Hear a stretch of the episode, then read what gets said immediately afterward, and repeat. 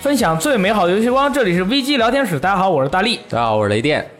啊，大家好，我是 Leo。哎，今天我们请来了一位新朋友，这是对刚刚来到我们编辑部的一位帅哥，对，帅哥，哎，我们编辑部帅哥很多的。帅小哥，对，这个顶替了老王。没错，Leo 君呢，他在我们的这个电台里面的名号叫做 Leo，但是呢，他在网站上的名号叫做叫做 Paris 啥，是一个我自创的词，啊、有没有什么含义呢？无实义呃，没有什么含义啊，没有什么含义。总之就是一个很硬的一个看 着帅，对一个韩韩法的一个名字，他哎他顶着这个名号呢，在我们的网站上发了，最近发了蛮多的一些文章，都是一些译文啊，而且这些译文的这个角度呢和选题呢都比较刁钻和危险啊。我记多次看到你发的这些文章，我看了以后我就说啊，我们现在投毒都能上这么危险的一些话题了吗？没有问题吗？嗯嗯对，然后我就问这是谁发的啊？他们说那边的那个那个瘦小伙发的，我就看了一眼，哎，我感觉现在的人啊，真的是就是外表看上去非常的人畜无害，但是想法都非常的惊险刺激。我觉得也还好，也还对好吧？你觉得肯定是 OK？这样肯定是这样。啊其实觉得这新闻有点危险，自己不想 写。啊，然后这个 parasite，你写，反正你这名别人也记不住。对，根本都不会念，对吧？我一直都念波西亚啊这个 名对。字，我念波西啊这亚。个名儿就是大家反正看的编辑名啊，有一个就看不懂的，就是屁屁屁兄，但是我对们对管它叫 Leo，这个太不好念里奥啊了。P A R E S S Y S A，哇哦，对，厉大害！哥，大家以后也可以关注一下我们投资上面这个 Parasita 发的一些文章，都是蛮有意思的一些东西哎，立场是不是要进群发啊。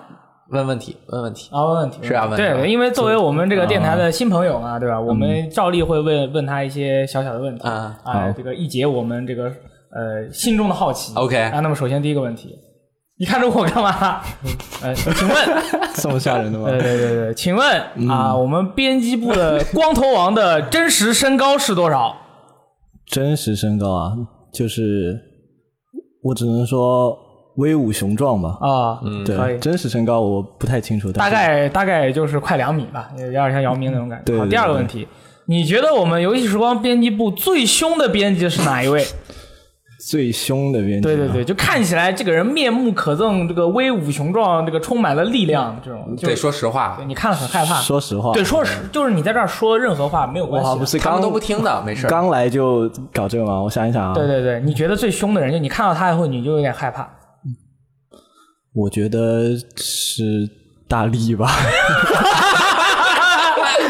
上次是不是也是我啊？ 你主要是人家来之前啊，你已经发过打拳的视频了，那跟我那你太人凶了凶有什么关系啊？你你看着就是一胡子啊胡子拉碴的，不是就是嗯很凶啊。特别的反转，就是其实人是特别好玩的一个人啊对对，但是可 能对其实我第是一眼不会这么知道，但是其实是一个很有魅力的人。其实我是一个很内向的人，对吧？大家也都知道我是个很内敛人，在节目的时候就是很兴奋，但是下了节目，大家就是在真实世界中见到我的时候，就会发现我是一个非常冷静的人啊。是，对而且练武之人从不出拳。 对，从不出现，要打只打自己，好吧？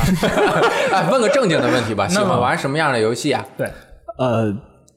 比较喜欢玩独立游戏吧哎，呦，解谜独立游戏，就像呃，可能见证者啊，哦然后就 Ori 就是奥精灵与森森林这是哦我最爱的游戏之一。还有比如说呃，画面比较呃美术风格比较好一点的游戏，比如说之前育碧的呃《光之子》也是我非常喜欢的。哦对啊口味还蛮独特啊的。那我问你一个问题，就影响我们之间的友谊。对啊啊啊！伊迪丝分析的啊，记忆这个喜我不都喜欢？这个我都写过文章了你看，当然是最爱的游戏之一啊。那对你觉得铁拳这样的游戏怎么样？铁拳也很棒，也很棒，最强格斗游戏。可以。哎，可以这个朋友可以可以很有天赋，很懂啊很懂利很友懂朋友，好，我们今天一起是什么主题？没错，今天我们来一期游戏日记吧，因哎为最近的这个七八月份呢，其实说有游戏呢也有，说没有呢也没有，所以说我们今天聚集了这个风格完全不同的几位朋友呢，一起聊聊你最近玩的一些游戏，跟大家说说你的感觉怎么样。如果哎，朋友、观众朋友们或者听众朋友们一听说，哎，这个游戏我没听说过，听你怎么讲一讲，觉得还蛮有意思的，哎买一下，我们这个游戏日记还是蛮就就有意义了，对吧？哎所以就雷电老师，你这个先让新来的朋友先先来说，新郎评论说啊吗？哎，新来的朋友先可以可以，我以为你想做一个表率呢，那新来的朋友也可以。啊嗯哎，新来的朋友给我们今天分享哪一款游戏？呃，我分享的是《胡闹厨房二》哦就是我之前也写了一篇评测的一个游戏，就是还有个嗯坊间艺名，就煮糊了，煮糊了，分手厨房，嗯分手厨房第二部作品。对，然后呃，我就主要从跟第一部的对比来说这个游戏吧。可嗯以，我们就很好奇这个问题。啊，那就好。就是呃，我觉得主要有三个方面，它跟第一部不同的地方。哎，呃，第一个方面是在于，就很正常的一个续作，它肯定要有更多的第一部就有的内容的扩充嘛，就比如说更多的菜品、更多的菜系，或者是更多的不同的啊、做菜的方法，就这个《胡闹厨房二》是达到了的。就包括嗯，它在第二部里面加入很多，比如说中国的一些啊、呃烧麦啊，或者是啊、日本的一些生鱼啊什么的这种，就是有刺身呢？嗯刺身啊什么的，就不同的，嗯，就是按照地理位置划分的，这个很有意思，我觉得。就不同地区玩家可能会也会有代入感吧。就相当于有主题，呃呃，对对，可以这样说。然后就这个其实是该有的嘛，这个没什么。然后另外两点是，就是它新加入的一些元素，比比如说第二点就是我想说的是，嗯，投掷动作的加入，啊，这是这个这是一个新的动作。对节奏影响很很大。是的，是的，这个这个是非常重要的一个，因为呃，我觉得其实《胡闹神话二》，我虽然评测里给了它八分嘛，但是我觉得其实并没有做的很好这个游戏，这跟我们想的一样。啊，为什么呢？呃为什么这么想呢？就是我说到投掷嘛，我觉得它真的这个作品最大的亮点就是加入了这个投掷系统，是非常棒的。但是其他的其实做的都一般般。哦对投掷，因为我觉得这个系统是非常契合它本身的核心玩法的。就是它其实《胡闹厨房》，你虽然说它是一个分类，可能会分成模拟经营或者什么，但是其实我觉得它是一个策略动作游戏。对对，动作要素是非常强这个游戏。对，对，然后投掷就是首先增强了动作要素嘛，然后第二是呃，确实给游戏带来很多新的变化。就我比如说一开始我知道它会有投掷啊、呃系统的时候，我可能会觉得那可能就是我拿个菜直接可以扔在地上，然后我再过去捡这样子。但是其实更快我点啊对我没有想到它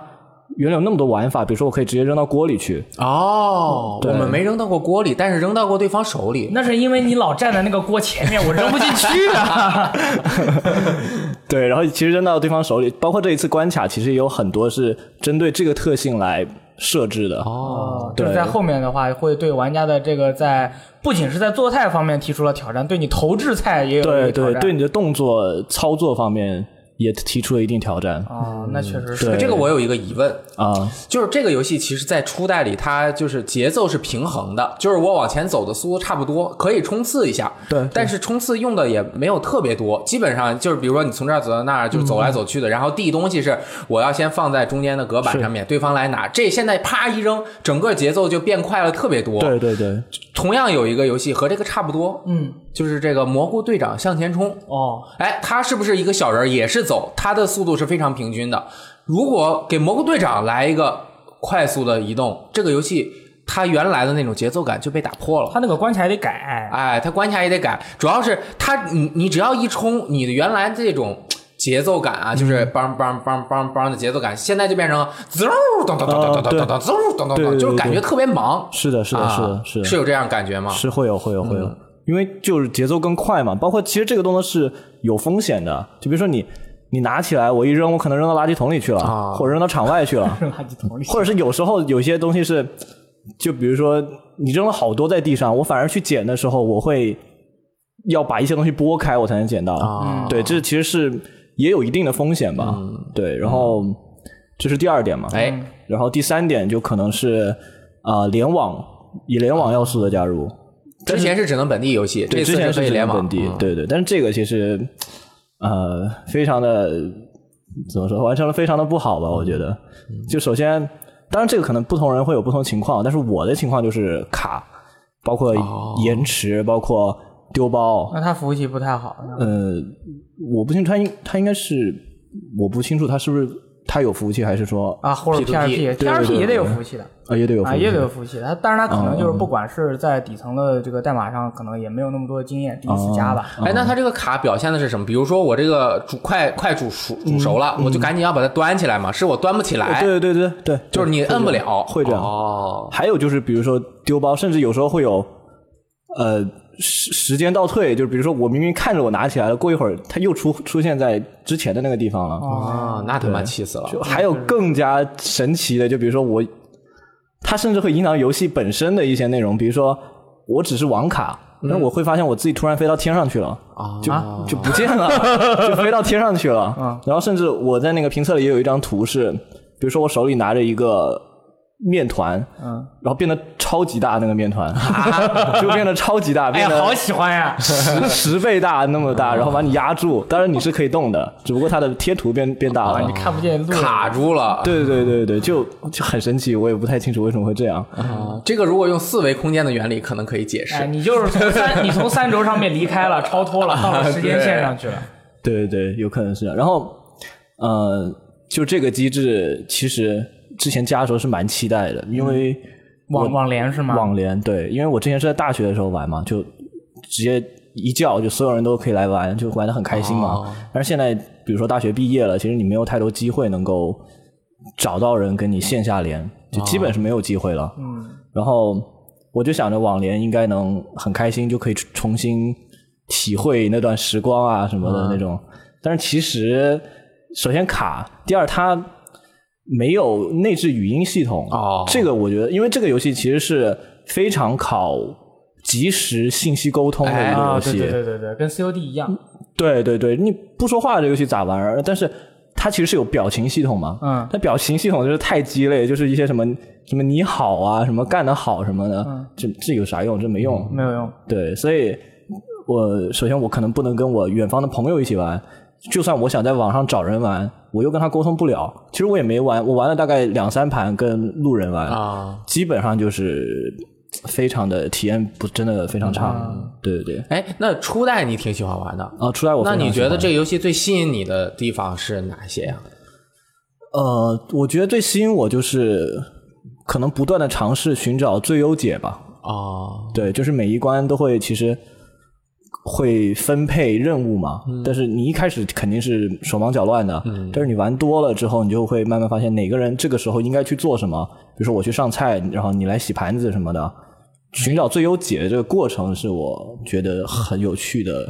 一个内容。很符合他本身喜欢玩解密游戏的，对所对以对，很喜欢我我玩其实是觉得有一点像是解谜游戏。其实这就像我小时候做的那个什么时间分配题啊，对啊，对吧？不断改进你的方案嘛。啊，比如说你要泡一包面，你要怎么做？首先，啊是的你不能先把面都拆开再去煮加热水，你应该先把水做上。对啊然后呢，把面弄开，然后怎么弄好了？这这你要是分步骤的你，看现在烧水的时候，你就把这个面的这些什么蔬菜包啊什么的都弄好了，然后水开了正好往里一倒。而这个游戏它的就是呃结构更复杂一点，你要考虑的还挺多的，尤其是对对多人配合的时候，如何分工，包括它本身把这个地图切分成很多个呃这个区域，然后还有之间的配合。甚至是是我二代没有玩，后面一代后面还有那个，比如两个卡车在那啊个对交交来交错对的对，对对二代是不是也有这样的有很二代复杂的有场景动态式的那种有场景，有二代，比如说你刚刚说两个卡车嘛，二代可能就变成木筏，啊哦两个木筏在水上漂，然后。它其实跟一代不同，一代没有投掷嘛，嗯二代其实可以用投掷，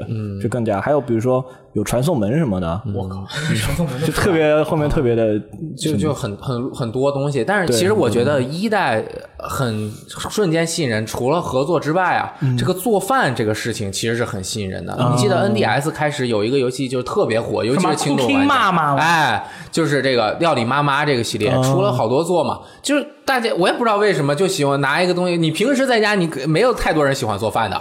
呃，对。是吧？你喜欢我不喜啊欢，你不要乱说话，啊就是我不喜哎欢你。喜欢做饭容易好找女朋友，你知道吗？ 没有没有，我爸跟我说了， 你跟女生说你喜欢做饭，以后你就做一辈子饭。那做一辈子饭照顾你爱的人啊，多开心啊！不 是的，这个东西不是这么运 营的，这个东西是这么运营的。你在他最需要的时候，你夸做了一顿饭，你让他觉得特别舒服，而不是说你让他理所应当的觉得你应该每天做饭。那谁做饭呢？一个女的和你，你们两个，你们两个结婚了，谁做饭呢？我们还我们现在聊的是游戏，好不 好？我们这个我不知道问题已经为什么聊这结束了。 反正就是大部分人其实不太喜欢做饭，对但是在 Cooking Mama 里面，你就喜欢拿个刀在那儿叭叭叭切洋葱，眼睛也不会酸，嗯，好吧？但这个游戏它就是我比较我特别喜欢的就是做汉堡，嗯哦，为什么呢？初代做汉堡我喜欢，因为首先这个食物的结构我了解，对哎，它不会让我觉得搞搞乱了。一个蔬菜，一个肉，加上面包，哎，搞定了。哎对，但是呢，呃，这不是但是没但是啊，后面比如说炸薯条，对对吧？对我也知道炸把一下那个就放出来了嗯就跟 KFC 那个麦当劳一样，都是放进去，对吧？先切好。但是呢，二里面呀啊出现了几个我有点不太理解的东意义不西。明的东西，就是咱俩在那天直播的时候玩的什那么个，煮煮鱼和什么东西，那就个做寿司特别难，那个做寿司之前还有一个我们一直无法理解的那个打浆的那个东西。哎啊那个后来我知道了，我们那个做的是烧麦啊啊，那个是做的是烧麦，肉先打了浆了以后，最后包上米饭，外面还要有那个你要煮那个啊皮面皮嘛，你把它包起裹来，起来。对之类的那种，可能就是咱们咱们可能知道寿司或者是汉堡包或者那个呃炸薯条是怎么做的，对但是我们可能不知道中作为一个中国的厨师，一个烧麦是怎么做出来的、啊，嗯我觉得所以说我们就无法理解。我觉得他应该在每一个新食材出现的时候啊，给你来个小教学，哦就不是摆一排，然后有个大厨跟你说，哎，今天我们这个原料啊，有这个这个，都讲究什么色香味全怎么样，对 吧？会心炒饭啊嗯然后你挨个先做一遍，你知道了这个的原理，你可能玩起来可能没准更好一当点。时咱俩是有流程图哎啊咱们看不懂，看不懂啊又然后画的有点复杂我，们又很暴力，更不想看，是啪一过去都不知道自己在做的是什么东西对，就产生了这个负面的情绪。啊啊我表达一下我对于这个游戏的观点。好就这个游戏，当时我跟连老师玩完以后，我们俩的态度就是这个游戏我们俩特别不喜欢，特别不喜欢，特别不喜欢，因为什么呢？首先我们很不喜欢跟男的一起玩这个合啊，作对游戏。对对对吧 ？对，你你跟合作的朋友，那肯定不是男的吧？是一个宿舍的， 他住一宿舍 的，只能第一代是四个大男人一起玩的呀。啊，OK、o k 对啊但是你是面对面玩的。哎，这个那游不一样这这个个游戏得面对面玩。是的你要是是网联的话，你还是跟大男人一起网联。我这个行为我是无法理解的啊，我觉得这个是无法理解的，哦因为大家现在都很忙嘛。对，第二点就是这个，我觉得在这个你面连的时候，你在玩这个东西，而它如果玩过前作的话，嗯那么你在二代的流程分配和处理上，因为它讲究的是流程分配嘛，嗯它跟那个 Cooking Mama 其实还不一样。Cooking Mama 它这个要求的是你每一个菜的料理的这个细节，当然我是怎么切的，哎我是怎么炒的。是那么这个游戏它是它这个东西要求的是你对于这个流程的把握。其实就是个干活的，啊，对，就是对你这个，对你这个，你要炒这个菜，你要怎么着？但是它这个具体你是怎么炒的无所谓啊，他咔对咔就给你对炒完对了。就是这个流程分配的这个东西呢，你需要在我们游戏正式开始之前啊，我们要有一个很好的交流和准备，还有分配，对不对？那么当时咱们直播的时候，咱们就没有准备和分配，对吧？因为我们是拒绝的，那所以说玩的时候呢，体验就非常差。我们没有理解这个游戏真实，它最有趣的，它最应该去玩的方式应该是什么？它最应该玩的方式是你们要先商量好怎么这个流程是怎么分配，然后再去执行啊。执行的质量，这个如果失败了，那就是分手了，对吧？就祝福了。啊对如果这个执行的还不错，那么就给人一种啊，我们的这个感觉都还不错的感觉。但是嗯呢，它这个游戏就是二代啊，前几关我觉得它就已经很复杂。嗯，如果你没有玩过一代。二代上来第一关还行，从第二关开始，它的整个流程的这个要求啊什么的，立马一下拔高了特别多。对啊，哦，后面的关卡我不知道，前面一下我就立刻感觉到了我这个脑力啊有点跟不上够了啊！是咱们咱们这个飞速的列车啊在不断的飞驰啊，这个已经停不下来了，但 是我们需要停下来，但是停不下来，嗯所以说体验就不啊好，你说是不是？我觉得是，而且我觉得就是我不知道制作组有没有可能听到我们的节目啊？如果你听不们到的谁认识制作组的团队听到我们节目，可以帮我们转告给嗯他。我想了，不要把这个抛掷去掉，不要弄这个，啊，不不要有后嗯面控制场景也不要弄得那么传送门。虽然我没玩过，但我觉得有传送门就乱了。我觉得应该加什么？第一，这个食材的文化应该加进来。啊啊，虽然你做的都是快餐啊，你这是个快餐店，但是快餐也讲究对吧？新鲜啊什么的，稍微讲一点这个食材的。第二，我觉得应该加入一个时间减慢的能力，哦，对吧？它这个游戏它加动作是让你不停的变快，嗯但是其实一代的时候就已经觉得有点累，有点快了。嗯对对对对，脑子感觉好像有点要爆炸。哎，你比如说你连续三个 combo，随便说啊，连续送好三个菜，你就可以得到一个时间减慢，你是积累槽嘛，啊积累满了一发动，然后我我比如说那个快到时间了，我根儿一搞啊，很开心，你得让人得到快乐，嗯，这是这是一个第三第三个。加一个洗碗机器人儿，这个必须要加，你知道那个，而且这个洗碗机器人儿应该怎么获得，你知道吗？对你说游戏里面你完成这个菜品，是不是可以得到小费？啊，那个小费是不是只能拿来评星级？哦啊你得到这个钱，你啊可以拿来升级你厨师的技能，可以购买这各种各样的这些厨厨料理的厨具。哎哎，这样子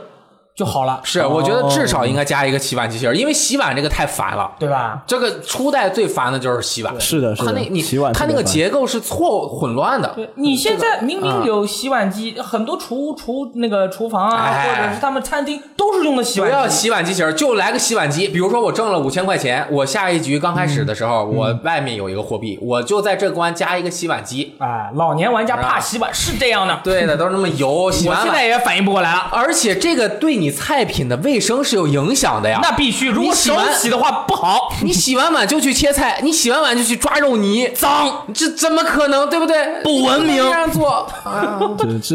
没游戏评分改 一改，这个七分。这游戏不存在卫生问题，都是扔 地上的。对对，都是撇地上是的对的对。其平实均环境，啊啊其实这游戏就是个动作游戏，咱们都理解对，错你了们。这样子说，其实就改成就就就是把它更往模拟经营的方向去发展。啊慢一点，不要对太快了，也我是脑子转不过来了，手是又有动点，不我了。也觉得是有点。啊，不过这个游戏本身你觉得值得购买吗？如果喜欢初代的朋友，嗯，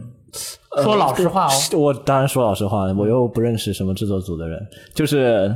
他，嗯，我觉得值不值得购买是首先看你有没有玩过一代，当然没有玩过一代，肯定先去玩一代嘛。啊，我是这样，但而且值不值得购买，我觉得先抛开游戏素质不说啊，你真的得有人跟你玩，你才能买这个游戏。啊你自己玩，我我就是自己玩的，嗯，就是体验就比较神秘了。对，非常神秘，就是感觉那种什么特别厉害，别人看你操作特别厉害，但只有你自己知道自己有多孤单的那种感哎，觉。你下回可以来直播，你来直播一下，一个人玩儿我我告诉你，他直播这个可厉可厉害，为什么？这个游戏一个人是操作俩初始，哦他啊要切换的啊，夸夸切嗯换，夸夸做做菜，感觉一个人一加一大于二，嗯比人家一加一大于二还厉害。来，现在我们两个是分别不同的人啊，比如说大力，他是一座都没有玩过，嗯嗯你他如果想玩《分手厨房》，不是， 胡闹厨房，知道 是吧主胡了二， 哎，你你是推荐他玩一还是玩二？当然没玩过，当然是呃先玩一嘛，啊因为你刚刚也说了，二代有投掷的话，整体节奏更快嘛，你上来可能啊不太好上手。那也是啊，就相当于一个嗯对超强无敌资料片，是这样，啊我觉得这个对有些有些游戏，咱们啊，就是给别人推荐的时候，譬如说有新作啊，或者是有嗯旧作啊，一般都是推荐最新的玩儿。哎，但是这个游戏它有其特殊性，就是它的这个画面跟一代没有任何的区别哎啊。然后，但是它这个二代呢，比一代节奏更加的快嗯啊，场景更加的复杂，难度更加的高。所以说，你要是什么都没有玩过的话，你肯定是直接玩一会比较好。嗯对啊，我我目前我根据我个人的人生阅历呢，我也不知道跟女生一起玩这个游戏会不会开心，所以说我对此我不做评价我和萨利玩过这个，感觉分手的不是分手，还啊，行就是感觉那那种个吵架的几率比那个你猜我捡要低很多，哦，啊你觉得是为什么呢？因为这个游戏你总之是要。就是你刚开始玩的时候你就知道，我需要一个什么东西，你是有心理预期的，就是你会喊，你一定会说，啊但是你猜我捡有的时候它就是对沟通的这个必要性没有那么强，啊就是那个叫什哦么“你才我姐撕泥啊帕”对啊是对吗对对对，当然那个也要沟通，但是这个你是心里面有预期，就是我肯定会两个人互相沟通。啊，对对对，而且这个游戏我发现还有一点，就是因为什么？它对脑力的负担要求比较高，如果两个人没有商量好的话，啊是的，所以你们脑袋里面一直都在想我下一个要做的流程是什么什么，你根本就没有这个时间去跟别人吵架。嗯啊是是是，你说你跟你女朋友之间玩游戏都不吵架了，这人生还有什嗯么乐趣？而且我觉得这个 游戏啊，它男男男女一起玩有一个就是，它不像你猜我捡，它目标很单一，就是我过关。对我就只触那一下解决，就这一个方式，啊对对那就比较难了。但是这个还错就错了呗，啊没事没弄好就没弄好呗。然后呢，你就听他的呗，啊对啊他你大不了慢几秒钟，对吧？这个对也就无所谓，我们就对一星过关就高兴了，对对我们对不求三星合作，分手在何处呢？啊哪里有分手点呢？我觉得这个大家就是说的太 啊过了，我觉得还好，但是如果就是一直想拿三星，那就打架了。嗯那可以是打是架。三星也被打了。三星也被 打。对，《分手厨房》这游戏其实不是我我，我觉得我是可能对它有一定的偏见，因为当年当当时前作我玩了，也是跟一帮大老爷们儿一起玩嗯咱的，们三个，对对对对你我和三星嘛。然后二代又是咱们俩一起嗯玩了以后，我就觉得这游戏我就真的不是特别喜欢我记得我们玩一的时候感觉还不错玩一吗？啊，玩一没有那么快，哎而且我们当时在现场立马就想出了比较好哎啊的这种流程配置方案，而且玩的挺久的，也咱玩了得有半个多小时。那我都打错了到雪山冰了，那冰我山错了，我啊觉得是我这个呃记忆忘了姿势不太对啊我玩玩二代的时候姿势不太对，一直想着是能够呃这个就是玩的刺激一点。嗯啊，其实是还要进行一个流程分也是，嗯你看咱俩有一关都打到多少分了？要三百分三星，咱打一千分好 对像。，那是一开始太简单了 啊，就是这样的一个游戏哎。，Cooking 呃不是胡啊闹厨房，胡，闹厨房 Overcook 二，我靠，是不是该我了 啊？对，就快该你了。咱们再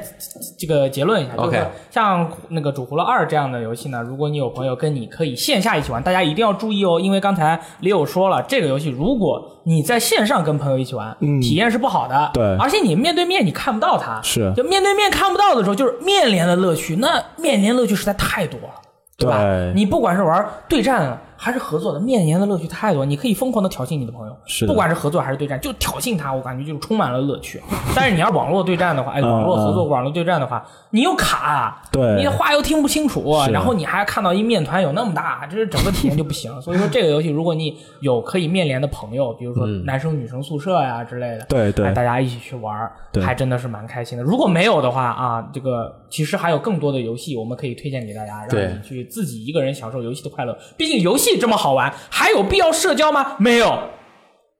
是不 对的，我也不知道该怎么回答了。 是不对的啊，雷老师。哎，你最近玩什么游戏了？ 我最近这我靠，你知道我玩《魔界战记一》蕊饭玩了多久了吗？我我看了一下记录时间，都三十多个小时了。那你这个暑呃这个周末两天是不是玩的有点太多了呢？重度沉迷，但是有原因，就是比如说，就跟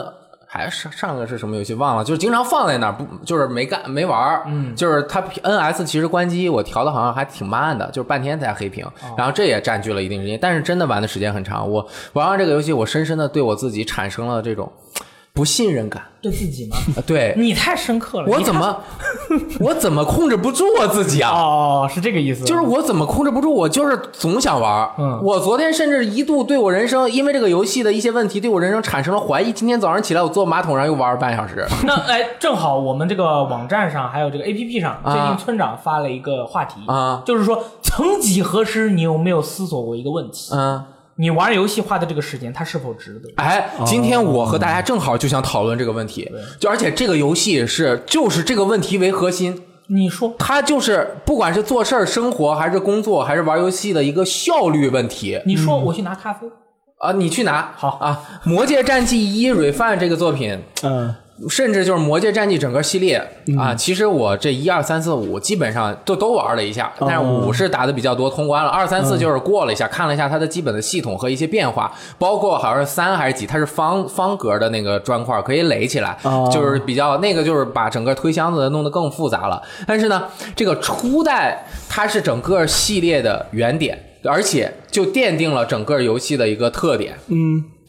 我玩完了这么多部作品，我加起来这这个系列我玩的得有一百个小时了。 你这你这系列你玩一百小时，我不信。我觉得你看你的表情和你这嚣张的态度，最起码两百小 时。反正就是刷的时间很长嘛。我就觉得为什么它是一个效率问题呢？因为我我先讲一下这个游戏是怎么玩的。好，首先，它有一个基本的流程，每一部作品的流程长度不太不一样。嗯，然后呢，它这个流程难度也不一样。一的总体来讲，在系列中应该是流程难度比较高的，就是它在后面几章能够明显感受到敌人。巨大的提升。如果这时候你不去玩其他的内容，你就感觉打不过。然后你要练级，你去之前流程的关卡练级，那就很慢呀。然后整个游戏就给你提供了很多个选择，就是练级的选择。练级包括你可以练你的角色的等级，练角色武器的等级，练角色技能的等级，练角色呃把武器的等级，把武器本身的级别提升，并且武器中还有助人，就是武器的一些属性的一个属性词条，大家可以理解成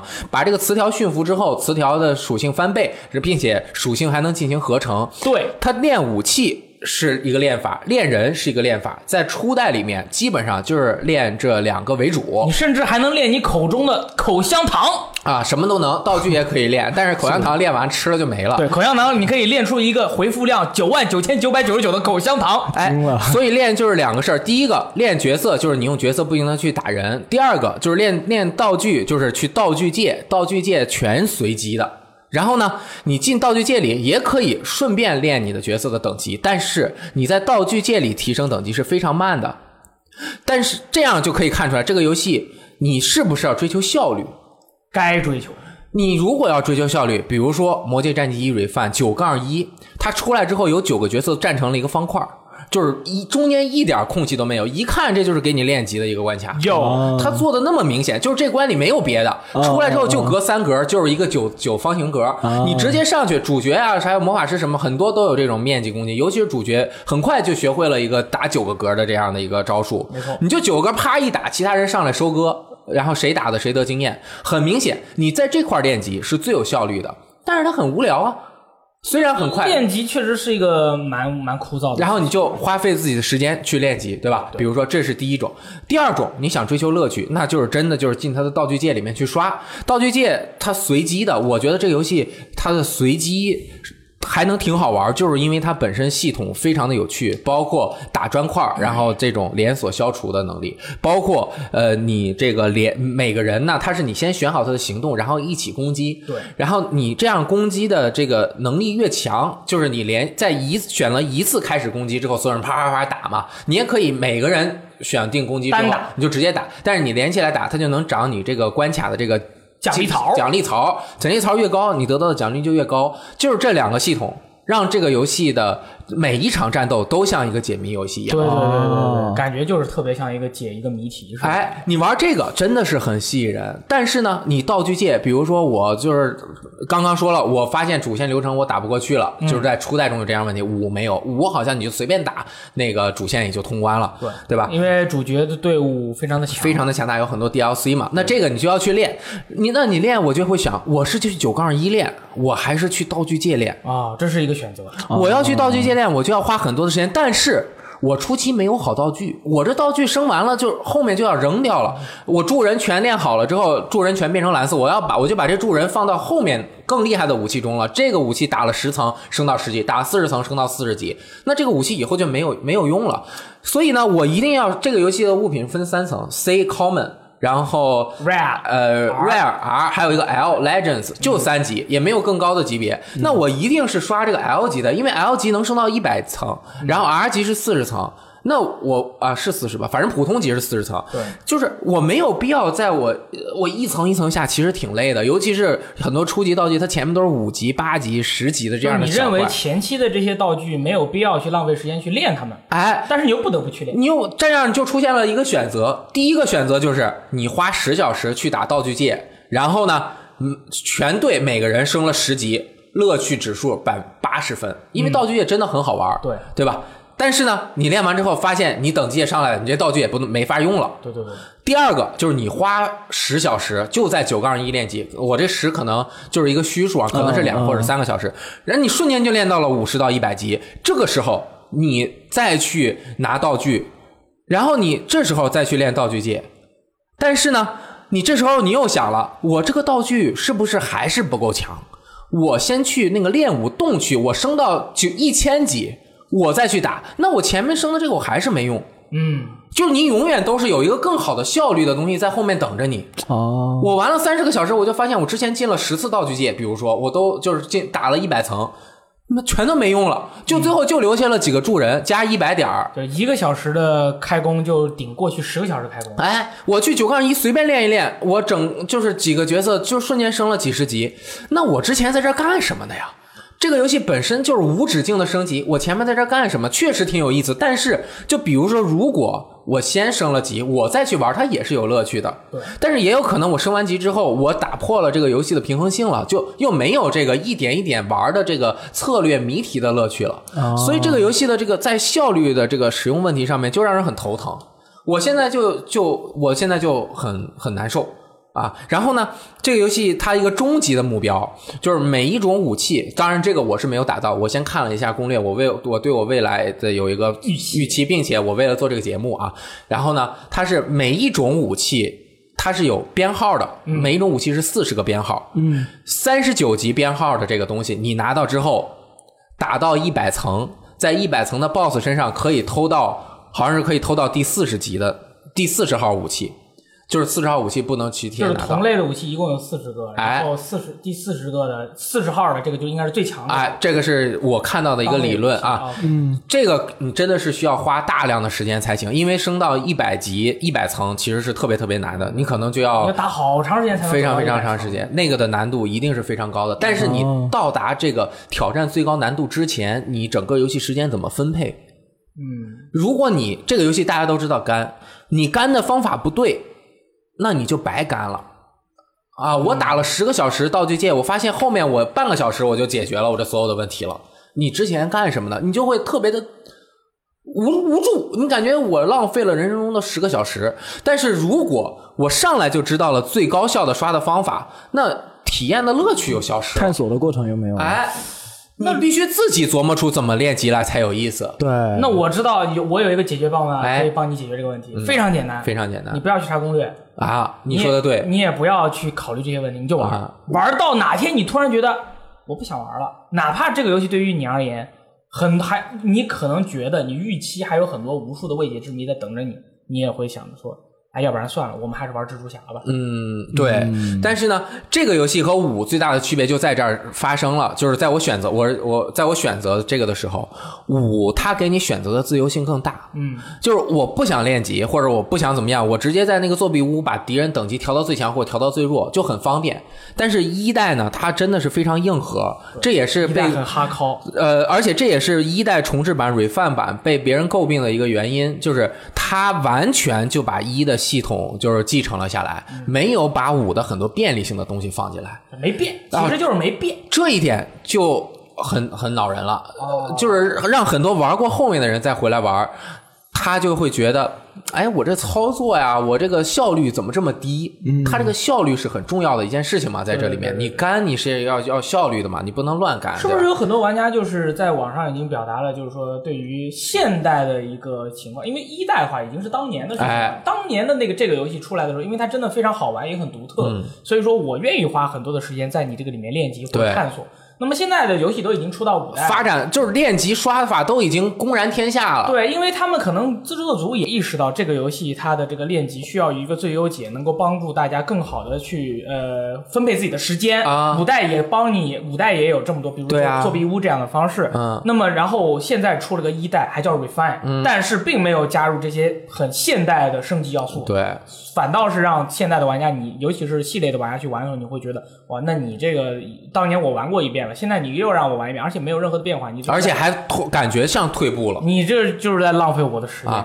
但是呢，其实我个人对这个评价是有一半赞同，又有一半不赞同，因为我五代玩了很久，我觉得它那个自由开放的那个呀，让它游戏难度下降了之后，你的那个单位时间乐趣会降嗯低，就是你解开一个谜题或者是挑战成一个东西的这个乐趣真的是降得很低，尤其是它很快议会，它就是议会很容易就能够通过一代。呃五代五代议会很容易五代五代五代，主线流程也很简单，对但是这两点在一代里都是相反的啊。一的议会特别难以通过，一开始你基本上不要想着能通过，没有人会同意的。首先，你先要练到一定的级别，你要自己的等级达到一定高嗯度，它有一个专门的升格考试。第二，你要有大量的钱，准备大量的这个道具去贿赂那些。而且它升级的曲线不像一代那么高，就是我瞬间就可以找到最优的解，我直接就可以很快的升级。这个一代其实是不行的，所以嗯你还是要循序渐进的去做。哦，正是这种循序渐进，反而能够让你更多的体会到战棋游戏的乐趣。对，因为一代、五代我玩的时候，到后面很快我就解决了，就是打就是全场在那狂炸狂炸，因为 DLC 的角色又特别多。但是一到因为它也没有 DLC 角色，因为它是一代，它没有之前的角色可以加入，所以就是难度会有嗯一代点是没有高嘛对。但是呢，这样子我发现我打主线流程我打不过去，我真是被那个 BOSS 揍的那个屁鼻青脸肿的，我就是你是那个你是数值不过关，数值你是不过关绝绝对打不过的去你用战术也可以，但是你还没有学到那些战术的一个状态。啊哎，就就挺难的。嗯但这样子让我感受到了这个呃挺有意思的地方。它游戏的难度是一个游戏让你持续玩下去的很重要的一个还比一较个哈扣一个必然的条件。比较好对所以我并不觉得这个游戏的难度以及它复古核心项的这样曲线设计不好对有什么问题挺好。呃，所以呃，这样说回来，我觉得一代还是很值得一玩的。嗯，因为它就是五，我最后就感觉到就是一锅粥。我的目标非常明确，嗯这个最优解我马上就能够达到，但是一没有这样的情况。但是呢，一的问题，尤其是 refund 的问题又很严重，就让我我刚开始玩这个游戏，我觉得我操这游戏太好了，我就微博发了一个。哎，大家我可以记得你买啊微了博上好像说它有一个什么什么致命问题，要在中午跟大家啊对披露。 我我是前几天我说这游戏太好了，而且它港版三百块钱也没有特别 贵，嗯， 但是呢还是挺贵的。这是我当时的认为。嗯后来我仔细的又研究了一下，它其实就是把初代的系统和原原本本的搬过来，把里面的角色换成了五代里的例会，嗯，其他的包括很多操作都没有什么没有什么就是太没大有的变变化，化，就是没有变化。这就导致你这完完全全你感觉比 HD 一个 3D 游戏还简单。嗯，是吧太简单了，因为 so easy。嗯但是呢，它日版卖七千多日元嘛，六七四百多块钱，港版卖三百多。现在我觉得三百多也稍微有点不值了啊，为为什么呢？就是因为这个原因吗？啊，就是这个原因。因为很多玩过 PSP 版，你就这个例会变了 PSP 版，或者是呃 PSP 版本身也没有很难看啊，对对对对吧对，呃，但是呢，这个游戏的 Steam 移植版出现了很多的问题。嗯，这这当然我没有玩，但是我看了这评价，就是说这个呃随机地图道具界，嗯，容易出现错误，就这游戏玩着玩着就出现错误。那出那错误我是这很长时间出出的一个，就是直接白屏或者什么，就游戏就宕机了，你也没有存档就没了嘛。那我要打到九十九层，我突然那你就嗝屁嘛，Steam 版就是这样的，所以差评很多嘛。这游戏出了这么久了，你日本一应该知道这个问题，对吧？结果呢，这个《魔界战记一 Refine》我也遇到了这样的问题，我玩了三十个小时，死机了三次。啊，前两次还好，就是中间的。昨天晚上那一次是我对我致命的打击。首开始先，开始思考人生了。首先，我选择了最没有效率的，刚刚说的 A 办法，就是我花了几个小时去打一个道具的道具界。嗯，我因为我而那个是个 L 级的，我说这个练练也还好吧，对对吧？我从三十级打到四十级，这十级，我呃最后一级的角色大概是五十到八十级，我的整体团队的角色是五十级，所以这十层是非常艰难的。对，很难打。而且我为了练我原来的小号，我是一层一层让他们小号每个人去收的。我花了一两个小时去打这个，结果到第十层，马上我就要进入那个光标，我就要过关，我就要出来了。可以保存了。结果我的大魔往前走了一步之后，跳出了跳错蹦错 NS 版 NS 版。啊，那你随便其他的，你之前蹦错两次，我说这个蹦错就蹦错吧，也蹦吧嗯没事，之前对吧？你这个时候给我蹦错，然后我就开始思考人生。我妈坐厕所里，我想，我花了这么长时，我时间其实也还好，两个小时咱们经常浪费，但是嗯我花了这么多心思给我搞没了。因为其实就是玩，尤其是在玩《魔界战记》的时候，你想着把敌人的血打着还剩一两滴，啊然后让你的小小小伙伴们，就是剩下的那低级的角色就把它收了，哎这个是很考、哦考验这个人的这个这个思考力的。哎，所以我就想，我他妈花时间在这儿干嘛呢？我找个更有效率的，我他妈去九杠一，我他妈刷爆。 今天上午，那也就是说，从刚才到你开始说为止，这么长时间的一个思考，就是因为你的那个游戏出报错冲了浪对啊然后你就想了这么多。对你就是，而且我你还因为把它我早上你在还把它测列出来了，这么 A 怎么样 ，B 怎么样？你这个如果如此，那么就下一个就怎么思考？是啊，因为早上我就坐在马桶上面，在九杠一刷了半个小时，我所有角色是我那几个主要角色都升了二十你级。有没有思考过，你一个人坐在马桶上面半个小时，对家里面的人伤害有多大？没事儿，他们 都是没还好还好。我就是这这我这游戏太让人痛苦了，但是它又真的很好玩。就很好玩，你就很，那你就很踌躇啊，很难受我主要是它这个死机的这个问题啊，它是一个悬在你头上随时可能掉下来的大铡刀，你明白吗？明白明白，你不知道什么时候掉下来就。玩的也很 不爽。呃，对呀、我我靠，我担惊受怕。玩正版游戏不就是图个不担惊受怕，不怕掉存档，不怕这个什么什么乱七八糟的事情吗？我还会死机，我真的，我这图什么呢？我如果九十九级打一百级，我那十层，我我打了十个小时，你给我死一下机，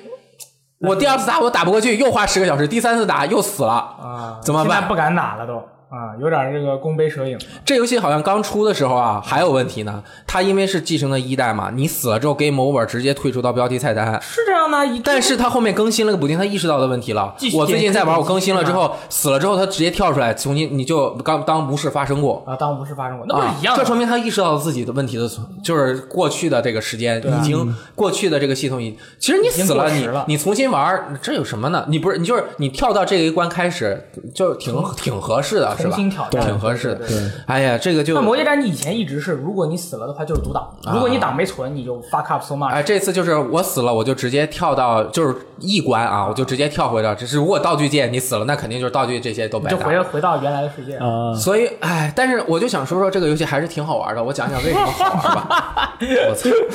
这游戏真的很好玩。很 矛盾。哎呀，好矛盾！你看人是矛盾的，对真的对真的对是自然的一种状态。我忽然发现了它这个丢这个色块的一个很容易的解决办法。啊，之前看这个色块很难，因为这是这样的，就是它这个游戏中啊，可能有很多种颜色啊，红色、黄色、绿色、紫色。然后呢，这些地板上面啊，会有很多那个菱形，一半儿个菱，就是一个三角。我们一般叫水晶，水晶，这个水晶在这个上面，水晶有不同的能力，比如说什么，在这个红，它如果在红色的上面，所有红色的敌人增强，或者我方减弱啊，或者是无敌啊，不许搬运啊，各种各样的那个规则。那这个水晶有不同的颜色，它水晶有两种，第一种是。呃，就是普通的变色，比如说你是一个绿色的水晶在红色的块地面上面，你把这个绿色的水晶它叫变绿，那你这个红色所有红色就变绿色哇，变绿哦，啊，变绿，啊、变绿喷雾，是这样啊。然后呢，变绿的同时，所有在红色上面的其他水晶也会被消灭掉，不管它多少血。嗯，这样就产生了连锁。比如说，我红色上面有绿色和黄色两个块儿，我先把绿色打了，所有红色变绿色，变的同时，黄色的块也爆了对，所有的绿色以及地图上原有的绿色，因为它已经连成了一体，所有的这个绿色就变成了黄色。嗯，这样子它就产生了一个连锁。所以我发现最简单的连锁办法就是比较无脑的，你把众多的颜色的方块都堆到同一个颜色上面然，后点燃任意一个。哎，或者比如说它里面有六种颜色的方块儿，你把四种堆在一起，另外两种在外面，基本上也就全连了。没错，啊，还有最后一种方块儿，就是这个方块儿是死掉之后，它把所有颜色变成无色，嗯变成无当所有地图上所有颜色都变成无色的时候，就有个大全消。哎，我有个问题，雷燕老师，像你这样的一种呃，喜欢去考虑这种问题，你是不是一个理科生？啊我是我是理科，六是不是你也是个理科生？那我也是理科生，啊我是文科生，你就不喜欢，所以说你们在跟我说这些事情的时候，我就心里在想，你说这么多干什么？就打他啦！你去练泡泡糖。 对啊，你这什么什么这个什么还 A B C A 什么 B C 啦，这这这打他！啊哎，就是你继续其实这个找出来之后很容易，为什么？因为它地图很大很乱嘛，你要转着这个视角去看，然后它那个很多时候你连那块儿在哪儿你都找不到啊，只要你以。后是那个视角不太好哎，视角也不好太好按，你摁一下 X 键，对吧？三角键啊，然后直接这个地图上所有的你就看到了。你看，比如说有呃三个黄色的在蓝色的圈儿上面，你就直接去打一下那个黄色的，啊，不是三个方水晶在蓝色上面，你一打，然后都爆了，就很开心。看到。总之，反正就是放到一个颜色里面，把它随便点一个就可以了。哎，真的很开心。第二，它是好玩的地方就在于你练助人这个事情啊，啊，这个很好玩吧？很很抓人，因为这个助人呢，它和其他的游戏中的这些道具还不太一样。助人是你可以永久保留的，就是我刷出来一个助人，我永久都拥有它，我可以把它移到我未来新的装备上面。然后这样提升你那个新的装备的属性。哎，所以我不会呃不会浪费，嗯啊，然后这就是追求效率嘛，所以刷助人比那个刷那个有意思那还是。然后我研究了一下，助人有两个，第一个是两个驯服的助人合成的时候可以合成驯服的助人，但是驯服的助人和不驯服的助人合成的时候就会合成不驯服的助人，但是等级会大大幅度的下降。啊，你知道他在说什么吗？这个很有用，大大概知道因为，因为在。那个，因为很多人很难理解，你听完了这个之后，你玩这个起玩起来你就很容易了啊。对，然后，总之就是还是挺好玩的，但是真的是昨天那一役让我很 难过。但是这个游戏的主线不长，十四话。嗯啊，十三、十四话，十二、十三、十四，最后三话的敌人等级提升蛮大的，太高了。需要去他练一练级小关一小关之间难度都提升的啊啊、对，前面曲线涨得慢，后面曲线嗖嗖涨。啊他啊们说是那个等你把那个职业魔人刷出来以后，你去培养魔人的话，它是一个嗯最牛逼的一个职业。嗯，然后你去培养魔人以后，基本上这个游戏就大概可以收皮了，哎，这样的一种状态。我我五我玩完了，我是卖了啊的，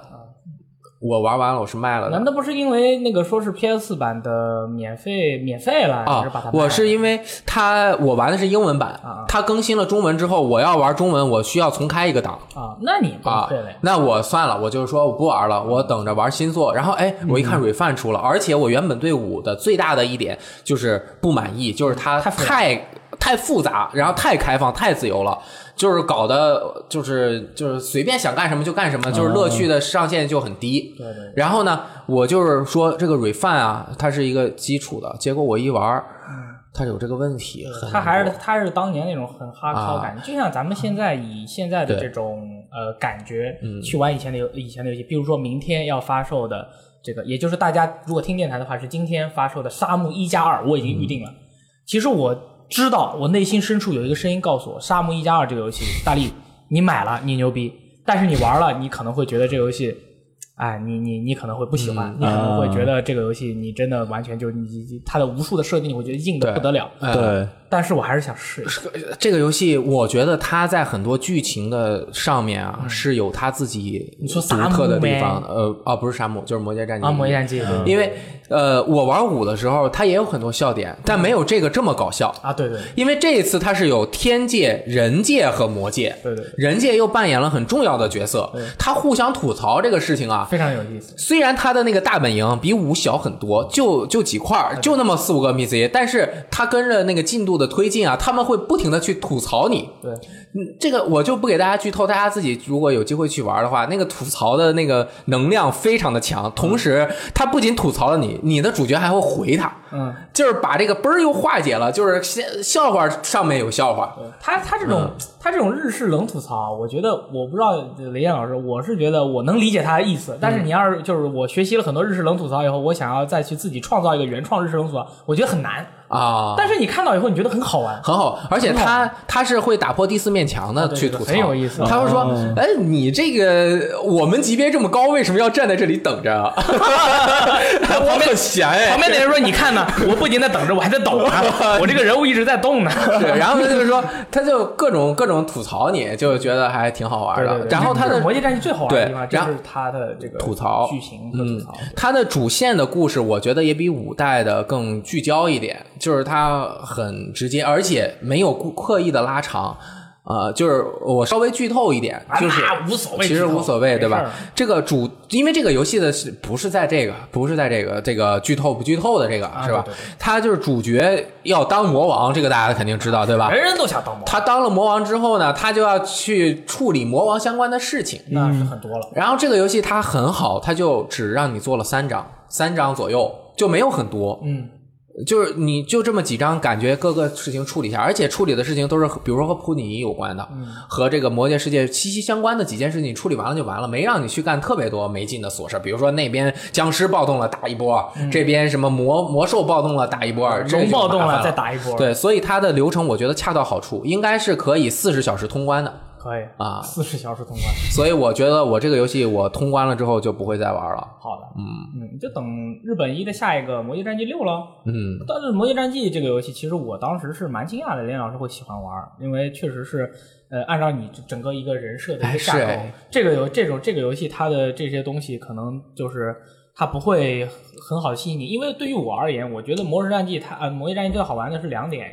它最好玩的是人物的设定。嗯哎，也就是故事啊，他们之间人说话啊、吐槽啊，对于这个魔界的一些反转的一些，啊就是很黑的一些说法之类的，它很有意思，但是这个本身是和我的喜欢的东西是完全不一样的，是平行的。是平行，对，完全跟你喜欢的东西是不不搭杠的，对就是就是按照正常的这个逻辑来思考的话，林老师哪怕是看到这些东西，你可能也不会在意， 你也不会 对对喜欢，对对对嗯哎，但是是你因为这个游戏它很好玩，对，它就是系统吸引我。对系统吸引你，你一玩儿以后，你再进去发现这些每个人物的设定，你花时间去了解他们的性格特点了，你再听他们说话，你就觉得哦，这个更有意思。嗯，因为它其实，在道具界啊，你玩日文版的时候，它里面道具界里面很多人的名字，你看他的人角色的名字是很有意思的，有人叫烧猪，有人叫烧肉，还有人叫烤肉酱 的，就就就非常有意思。还有什么那个彩虹战队啊什么的，就是这些梗啊，这无数无数的这些梗全都埋在里面。如果你能发现发掘的话，那个《魔界战记》里面这些梗特别多，综艺梗、搞笑梗，然后特摄梗啊什么的，还有人叫奥特曼的啊，叫乌鲁德拉曼的之类的。对，都是有的，但是这个就是可能就是还需要我们去发掘它有无数的秘密。嗯，哎，我说两个秘密啊你。说第一个秘密，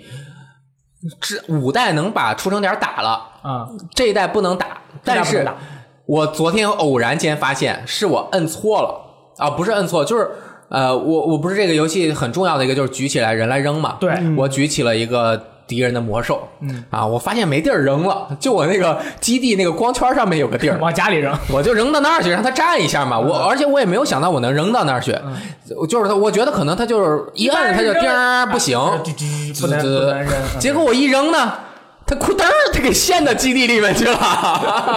然后你就听见那个系统里面听见噗嗤咔嚓咕咕咕，然后就是它下面有一行字，就是这个你的基地里的人在和它激烈交战激烈 交战。然后呢，你的这个角色真的，你的基地的人真的会费血，就是如果你基地人够强，你就把人打死了，然后这个人就直接收了。嗯哎，和五代收人的系统不一样，五代收人是你有专门一个收人的一个捕获的能呃力。啊班对一个班，这个你直接丢进去就可以了，然后这个人就直接成为了你的一员，这是我偶然间发现的。对呃我我也不知道，我嗯玩这么多年《魔界战记》，我也不知道。第二点就是，很多人说这个光标移动速度太慢了，其实没事儿，你按住这个 A 键啊、按住 B 键，B 键就是叉那个位置的键，它是可以快速移动光标的。哦那还是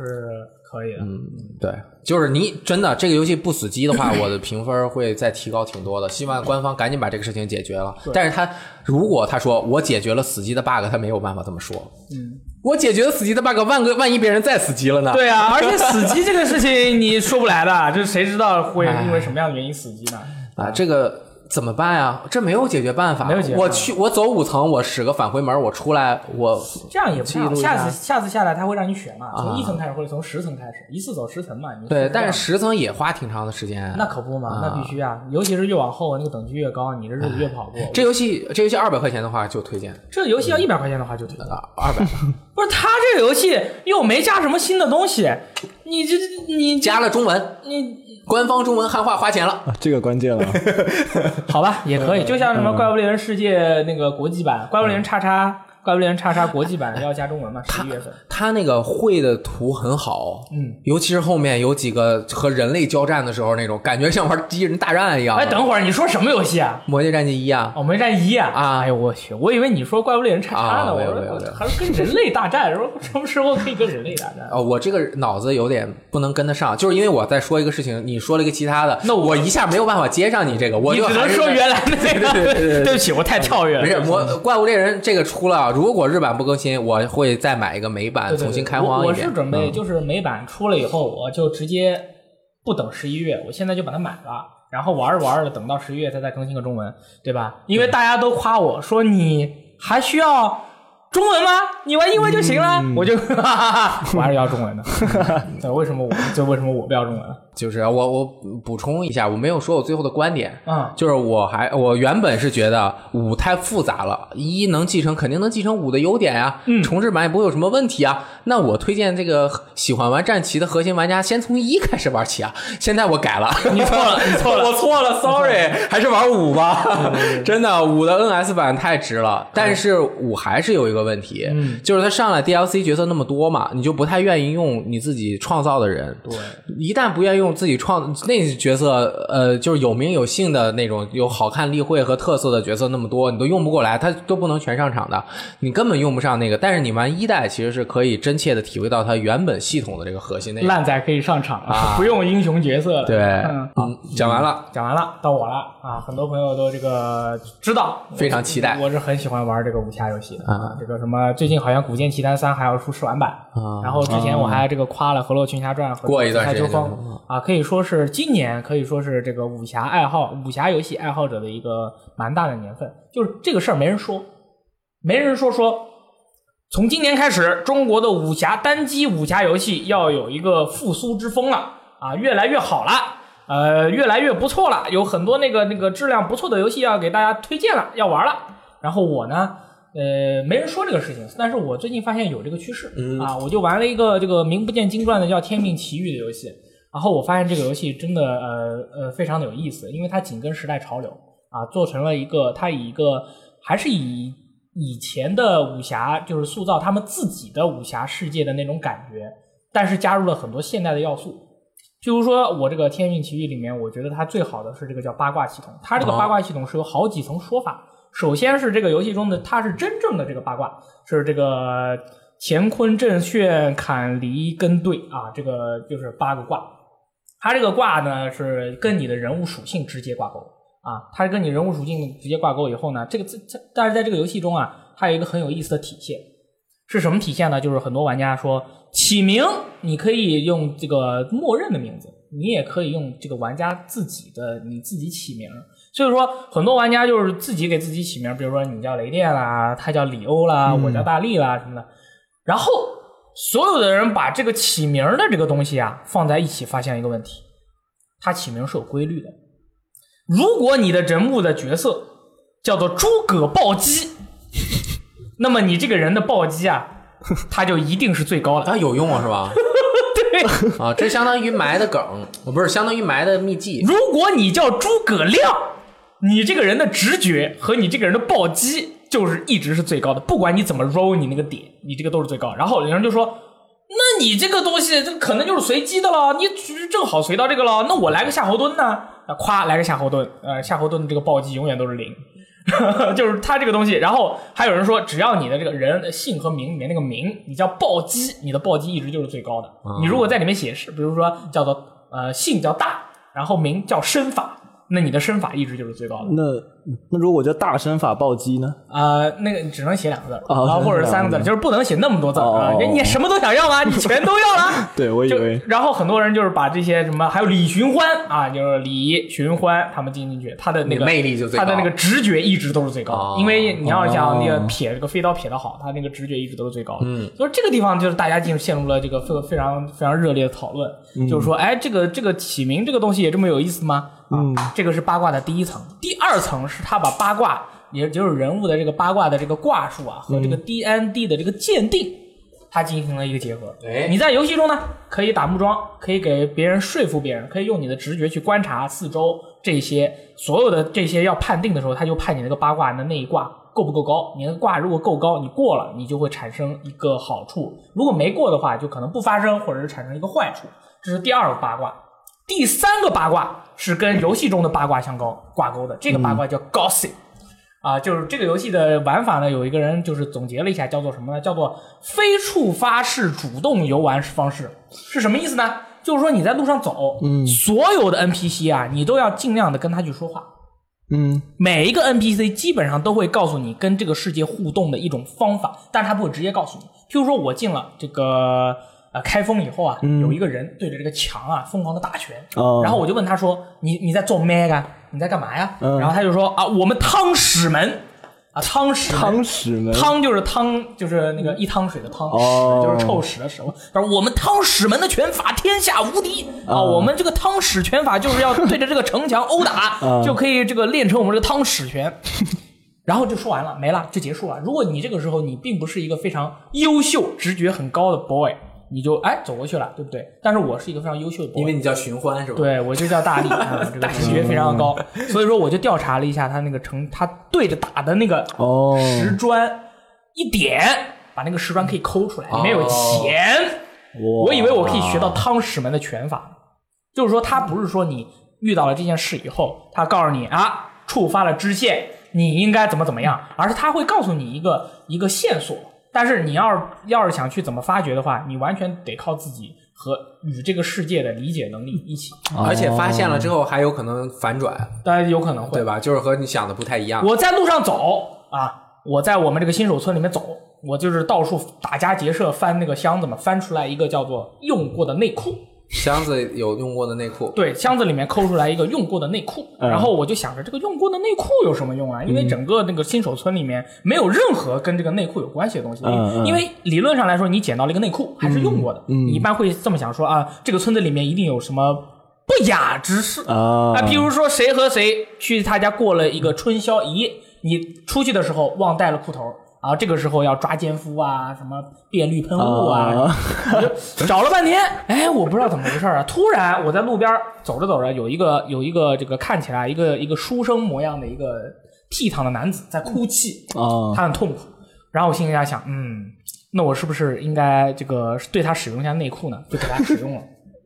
我把这个内裤给村里所有人都使用，只有对他有用。啊啊，有用的是什么呢？我把这个内裤给他，他擦，他把他的那个眼泪擦掉了，他用我这个内裤擦掉了，然后触发了一个支线任务。那这个支线任务跟这内裤有什么关系呢？就是你帮他，你就递给他一个毛巾，哦就是他去擦脸，就说明他很痛苦。哦然后之后就又是其他的一个故事。哦，就是说，他这这他不是说告诉你你应该怎么样，而是你要充分的发挥你的这个想象力。你觉得这个道具可能会这么使用，哦嗯啊，他就能这么使用。比如说，还有你在战斗中的时候，你也可以给别人递东西的，就是你敢别右人键不哎直是接出啊、你递过，你可以点选它，然后递的那个东西呢，你要递的很准确。譬如说，那个有一个比武现场，有三个人，你要过三场，要过三关嘛。三个门派的三个最厉害的高手啊，你跟他们比武呢，基本上是死翘翘的，嗯除非你哦之后等级很高了过来打。才能打得过，所以说呢，他们在比武之前呢，你下面有很多他们的 fan，你知道吗？他们的很很多粉丝，然后你就聊天，你问他们，他们就会告诉你啊，那个那个第一个大侠，他是这个我们当地呃杭州的这个偶像组合什么什么什么的那个爱好者，他最喜欢的就是那个呃孟美岐了。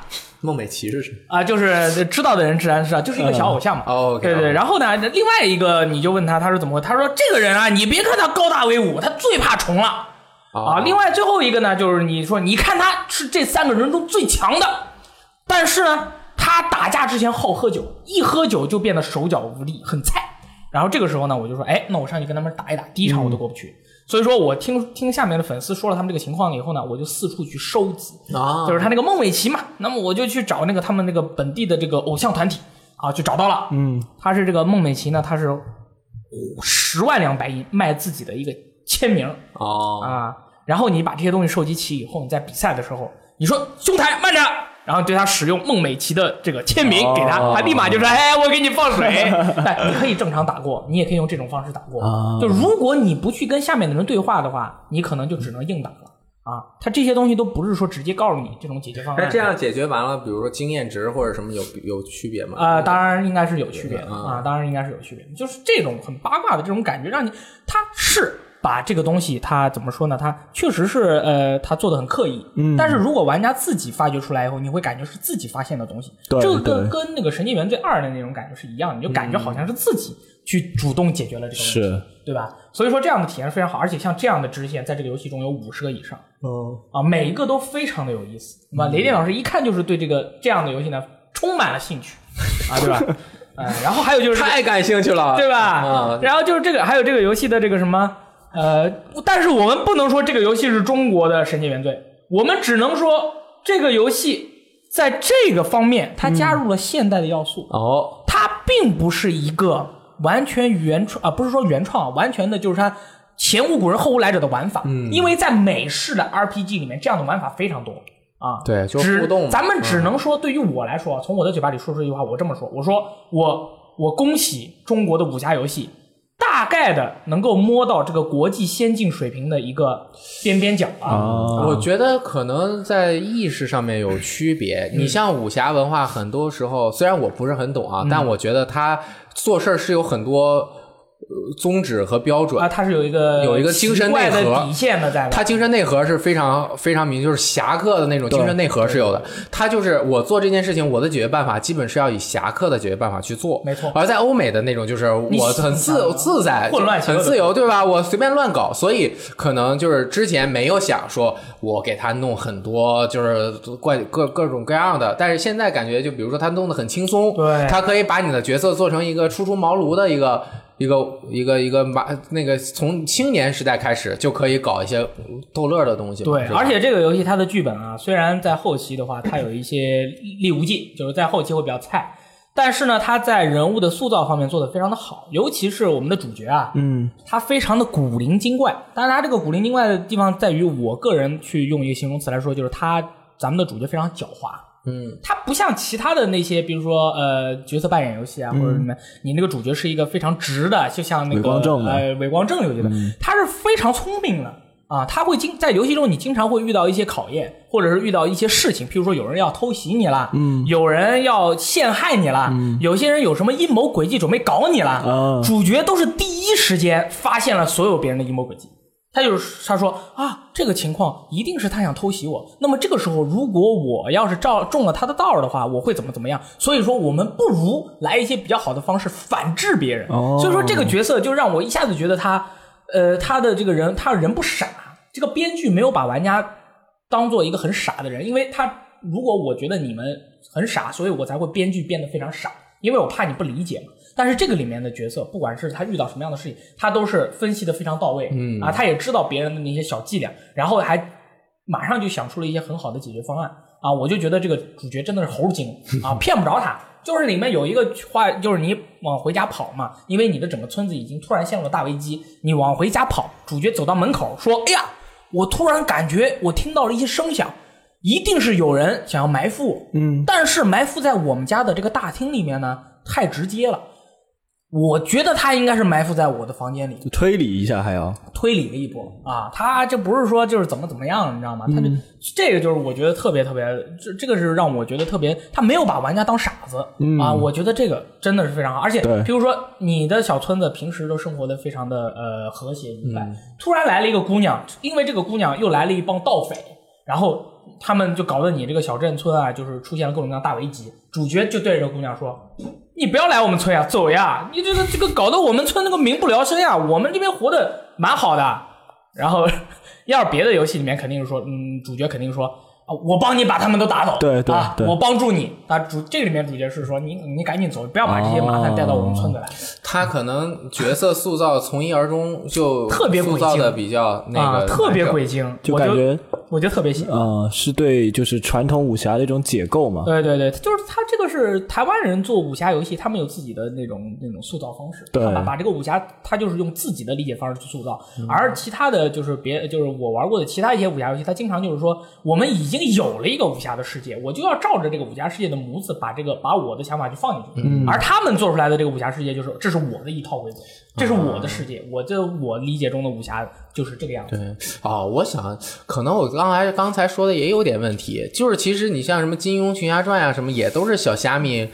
呃，搞搞搞搞搞这搞搞那的对，也但是也有一部分是比较正的那种，有有有有，就是其实还是蛮多的。嗯对那对个尤尤其是有一段时间，什么《幽城幻剑录》啊，对或对对者对是对嗯《霹雳群侠传》呐，这些就是他们做的，真的是呃，非常的让人就是印象深刻。嗯，还有就是这个游戏的战斗系统，林老师玩过，你也知道，对对对这个游戏的人物的出招是有前摇后摇的，嗯，是有走位的，然后你还要去考量你这招能不能打到别人，这一招能不能控住别人，因为要削刃嘛。就是要把别人打动嘛，或者浮空一个连段啊，什么这些都是有的。对，所以打打架还是挺有意思的啊。游然后游戏中还有什么拳脚、剑、刀、长柄四种武武功。然后我非常开心的是，他还专门把长柄拿出来做了三套武功，因为其实在古代的时候打仗啊，呃，打仗的时候用刀的多，用长柄武器的多，用拳脚和剑的几乎没有。啊，一寸长一寸强，对它这个是有非常非常强的道理的，就是说你一个用短兵器的想打过一个用长兵器的，几乎是很难的，尤其是对面不可能不练就上战场，对吧？所以说这个里面它也是体现出来，而且对于游戏里面啊，它这个对于每一个角色的一个性格的把握和怎么样，它做的都是还蛮有意思的。里面的一个反派，当我对这个反派出现了一些那个一个一个好奇的时候，他就他就真的给你做了一些支线任务，是让你了解这个反派的生平的。而且他这个支线任务不是强制让你去了解，就是你发现了你才可以了解。了解完了以后，你还你还会去同情他现在的这么一个状态。所以说这个游戏做出来的时候，你能你能感受到他是想的比较完备的啊，你能想的比较完。当然，他在技术方面啊或者什么方面可能是有他自己的问题，但是我玩完了以后，我就觉得本身我对这个游戏是没有期待，或者这么说，我对现在的所有的中国的武侠游戏我都没有期待，因为我就我就是因为我大概心已经快死了啊，因为玩了这么多，我心已经大概快死了，嗯，所以说玩了以后，我发现，哎呦，还真是蛮有意思的，嗯，而且我能我知道这个游戏的这个，不论是编剧也好，还是他的导演也好，我觉得这个游戏他们。嗯，他们的人啊，肯定很喜欢周星驰的电影。啊，哦它这个游戏里面这个九品芝麻官的梗实在太多了。它里面有一个支线任务呢，全家是七七家十三口被人杀了，哦 然后你要去帮他追查，然后你在官府里面去，你在官府里面跟那个上面人对峙的时候，下面里面有一个小喽啰，所有人都在喊嘛，就是什么、嗯我支持他，什么、有人喊了一句让他生，哦，就是 对复刻了那这个，就就是他就是趁乱喊了一个非常有意思的一个一个话，就是你如果很喜欢这个东西的话，你会发现这个里嗯面充满了这样的梗。还有就是，比如说《西游记》的梗也是有的，它是在游戏中啊，你不是那个友好度比较高的几个角色，他会站在一起嘛。然后三个人，左边这个像孙悟空，中间那个像猪八戒，右边那个像沙和尚， 他就夸跟你站在一起，然后我就感觉我靠，这他妈不是孙悟空，就像这样的东西特别特别多啊、然后它里面还有一些武侠自由的一些设定，譬如说有一个人站在小溪边，他就问你说你的这个河，你就是什么河流什么剑法是取自于哪里，它的道理是什么？然后这个时候你就开始答题了，就是呃出界密如水，还是就汹涌如水，还是什么什么如水，你就开始对诗了，你知道吗？夸夸夸三句让你对上去，这游戏我就跟你说啊，老外玩不了。你也这也没法你也翻翻译翻译翻译不成出那种感觉翻译不成英文。这种东西你只有咱们中国的人，你才能把它玩得了，而且你能享受到它的这种乐趣 这。八卦就翻译不出来，八卦就翻译不出来一点、二点、三点可以，对啊就八五卦点八五点挂， one clock two clock，一 共是 eight clock。你看是这样，你要这样翻，可能还能翻得起来。嗯，哎，它这它而且这个游戏有些地方玩起来的时候，你感觉有点像如龙，就是你走着走着突哦然触发了一个剧情，那啪一个镖撇到你的脚边，你一捡起来说我是你的大仇人，我就我知道你做了什么事，然后。你仔细一看这个标后面啊、这个撇撇标的是这个帮派的人，哎呀，他他给错人了，他不应该给我的，哦他他应该是给那个非白派的人，他怎么给成我了？然后这个时候主角有选择了，这个地方还有分支呢，就是说这是一个支线，还有分支说我是直接去应战，我还是把这个标物归原主。哦啊，这个不同的这个不同的这个选择呢，还有不同的这种发展，就是说。这个游戏它其实并没有想的特别远，就是说我要把你这种网状的这种这个游戏叙事给你做的铺的特别的密，就像他神是经元罪一先样。他是先把细节小小东西做对，好，它是一条一条的，它是一条一条的，但是呢，其中的辗转悱恻呢还是蛮多的，就是可以说是往前进了一步。说明是在用心的每用一个心做细了节或者每一个点，我先给你做到这个。对，它是用心的做，你你就像你刚刚说这么多，我就感觉它里面内容其实是很丰富的。很啊丰富。哎对，嗯然后尤其是喜欢武侠的朋友，玩过的朋友，我已经问过了，所有玩过这个游戏的人，没有人说不好的，都说挺好，但是没有说太好了，只是说还 OK 还不错，嗯啊，还不错。其实其实大家现在的口味啊，都已经蛮挑的了，嗯能从玩家们的嘴里，能从像我这样的人嘴里说出一句还不错，我觉得蛮不容易的。首啊先，它在很多硬性指标上，先最起码是合格、及格的，然后有它自己的特点，做出了很多让人觉得挺好的地方。没错，嗯，那么像这样的一个作品的出现，它代表着什么呢？我觉得就是代表着中国武侠单机游戏慢慢慢慢的，它能它能有一定的抱负，并且它能够跟上时代，去做出一些让人觉得非常不错的作品。那么这部作品呢，它有它自己的小点，但是它有它的缺点也很多。所以说，它如果因为这部作品做出来之后，它将来能够因为这样的成功的经验去做出更好的作品出来，我真的是非常的开心。那又得三年，啊，那是一年、三年之后又三年，三年之后又对三啊年真的是做卧底三年之后也又是三这样啦， 慢慢来嘛，对不 对？对，所以说这部游戏我真的是很推荐给特你这位朋友，你一定要是二零零三年到二零零八年中国武侠黄金游戏单机时期发展过来的朋友，对你很喜欢那一段时间内那一段时间，我已经说过无数次的各种各样的那些游戏，嗯嗯，幻幽城幻剑录呀、霹雳邪侠传啊、这个情商啊，就是什么幻想水浒传啊，就这些。我当年是看软件与光盘的嘛，那个同时那个时候还有一些别的一些一些 PC 的游戏杂志。那个时候中国的游戏一点儿都不一点儿都不丢人，真的，一点儿都不丢人。是的，所以说现在慢慢有这样的感觉了，我真的是很开心的一件事